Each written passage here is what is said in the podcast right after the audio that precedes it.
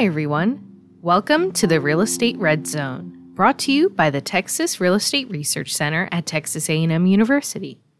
I'm Haley Reeder Wiley, Communications Coordinator. Today is Wednesday, February 1st, 2023. On this day in 1882, construction began on the Texas Capitol Building in Austin. The building commissioners were Nimrod Norton and Joseph Lee. The $3.75 million construction cost was financed mostly by the sale of 3 million public acres in the Panhandle. The main building material is a red granite from Granite Mountain, which is west of Austin. The Renaissance Revival structure, which was modeled after the U.S. Capitol building, was dedicated in 1888.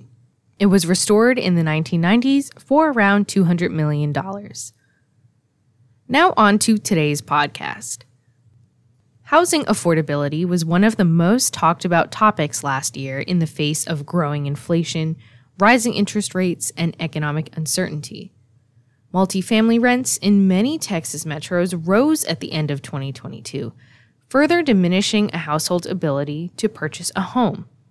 As more interest rate hikes are expected in 2023, housing affordability remains a paramount concern to many. Dr. Clare Losey, Assistant Research Economist at the Texas Real Estate Research Center, joins us today to share her thoughts. Thanks for being here. Thanks so much for having me. Compared with projections, how was 2022 in terms of housing affordability? Well, the biggest headwind to housing affordability in 2022 was, of course, higher mortgage interest rates. In fact, rates doubled over the course of the year. And amid still elevated home prices and low inventory of homes for sale, that posed two more significant headwinds to homeowners. So, overall, affordability was fairly constrained in 2022 for potential home buyers and definitely did not live up to expectations. At the end of last year, Texas median home price saw some monthly declines. Did that provide much relief for those struggling to afford housing? So, while higher interest rates have ensued in some moderation of home prices, the extent of the decline in home prices has not been such yet that we've really been able to see any sort of tangible relief for potential home buyers. So, if home prices continue to decline, which expectations would dictate, then we'll begin to see more of that relief trickle in for home buyers. But as of yet, the extent of the declines have not been such that it's allowed potential home buyers to really accrue benefits from those real concrete benefits from those declines. Is the Fed expected to raise its target interest rate further in 2023? And if so, how big of an impact can we expect that to have on housing affordability? Yes. So the Federal Reserve is widely anticipated to continue to raise its target federal funds rate. And expectations right now are dictating an increase of about 0.75 percentage points. So that would equate to a target range of between 5 and 5.25%. That's a fairly small increase over the course of a year, especially given the very significant increase in the Fed funds rate that we saw in 2022. So, overall, the and especially given that the Fed is using forward guidance and that markets are widely anticipating the increase in the federal funds rate, overall, those increases should already be priced into the mortgage market. And as such, we really shouldn't see too much of a tangible effect of any further increases in the federal funds rate on mortgage interest rates themselves. Overall, any sort of increase in the federal funds rate should not have too much of an effect on housing affordability, particularly for potential buyers. But we will likely to, you know, continue to see moderation in home prices from rate hikes that have already occurred, you know, those pretty significant rate hikes that occurred in 2022. Multifamily rents have continued marching upward across the state's major metros. How has that affected a Texan's ability to become a homeowner? Any increase in rent is going to decrease the renter's ability to save for the down payment on a potential home. So, combined with high inflationary pressures, this has really higher multifamily rents have diminished a household's ability to save, especially to save for the down payment, which is a considerable, generally a considerable chunk of change. Um, depending on of course the loan to value ratio but nevertheless you know still a considerable amount of money as rents likely will moderate in response to inflationary pressures and overall general economic uncertainty this should help potential buyers accrue more in savings.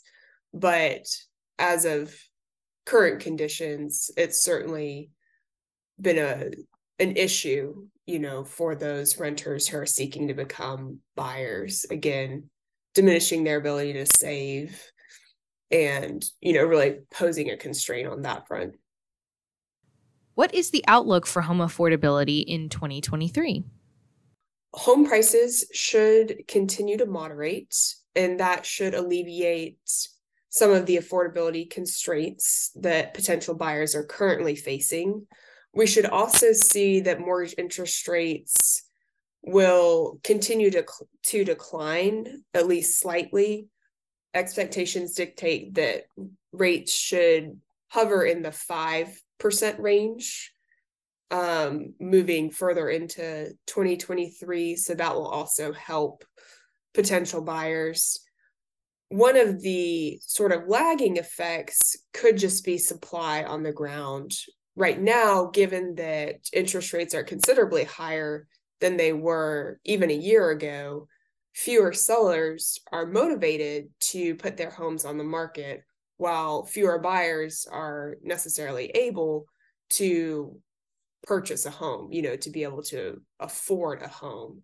So, one of the issues moving forward, again, could be just inventory on the ground and how that how that plays out for potential buyers. But overall, um, the outlook for for home purchasing potential is generally becoming more favorable again as prices moderate and those mortgage rates continue to dissipate slightly. In terms of the markets that are expected to see the largest price declines, of course, we look first to the Austin Round Rock um, MSA, Georgetown MSA, which saw fairly precipitous price rises in the wake of the COVID 19 pandemic. That's where we saw the greatest home price increases, and where we have also already seen the sharpest declines in home prices, followed by the Dallas Fort Worth MSA. And with respect to the other two of the four major MSAs, you know, Houston and, and San Antonio, we haven't necessarily seen much of a price decline there yet, more so moderation in the rate of growth. However, moving forward, we should see some price declines. So, in essence, the markets that experienced the biggest increases in prices, you know, the biggest pressure, uh, the most pressure on prices in the initial wake of the COVID 19 pandemic, those will be the markets where we also see the largest price declines, most likely. Thanks so much for coming on, Clare. Always a pleasure. Thanks so much for having me, Haley. Thanks again, Clare. For more on housing affordability, subscribe to the Texas Housing Affordability Outlook. This quarterly report is a one stop resource for information on housing affordability for potential Texas homebuyers. The fourth quarter 2022 edition will be released soon, so sign up to the email list to be notified when this report is released. In the meantime, check out the previous report to get caught up. You'll find the link on our podcast webpage and in the YouTube description box. While you're on our website, check out our research library. It includes a wide variety of research reports and articles. Latest topics include Texas border economics, commercial real estate data, a 2023 economic forecast, homebuyer preference changes, and more. The link is on our podcast webpage.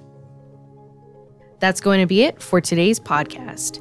If you're looking for more from the Texas Real Estate Research Center, head to our website. That's www.recenter.tamu.edu. There you'll find the latest data, research articles, blogs, news, and more. For more Texas real estate news, subscribe to Recon, our biweekly newsletter. You'll get all the biggest stories sent straight to your inbox every Tuesday and Friday. The link is down below. To stay up to date on when articles are published on our website, follow the Texas Real Estate Research Center on social media. You can find us with the handle at RECenterTX on Facebook, Twitter, LinkedIn, and Instagram. For more podcasts like these, you can subscribe on iTunes, Spotify, or to our YouTube channel. All podcasts are also available for free on our website. Thanks for joining us today in the Real Estate Red Zone, brought to you by the Texas Real Estate Research Center in College Station, Texas, where we've been helping Texans make the best real estate decisions since 1971. This is Haley Reeder Wiley, and I'll see you next time. Bye.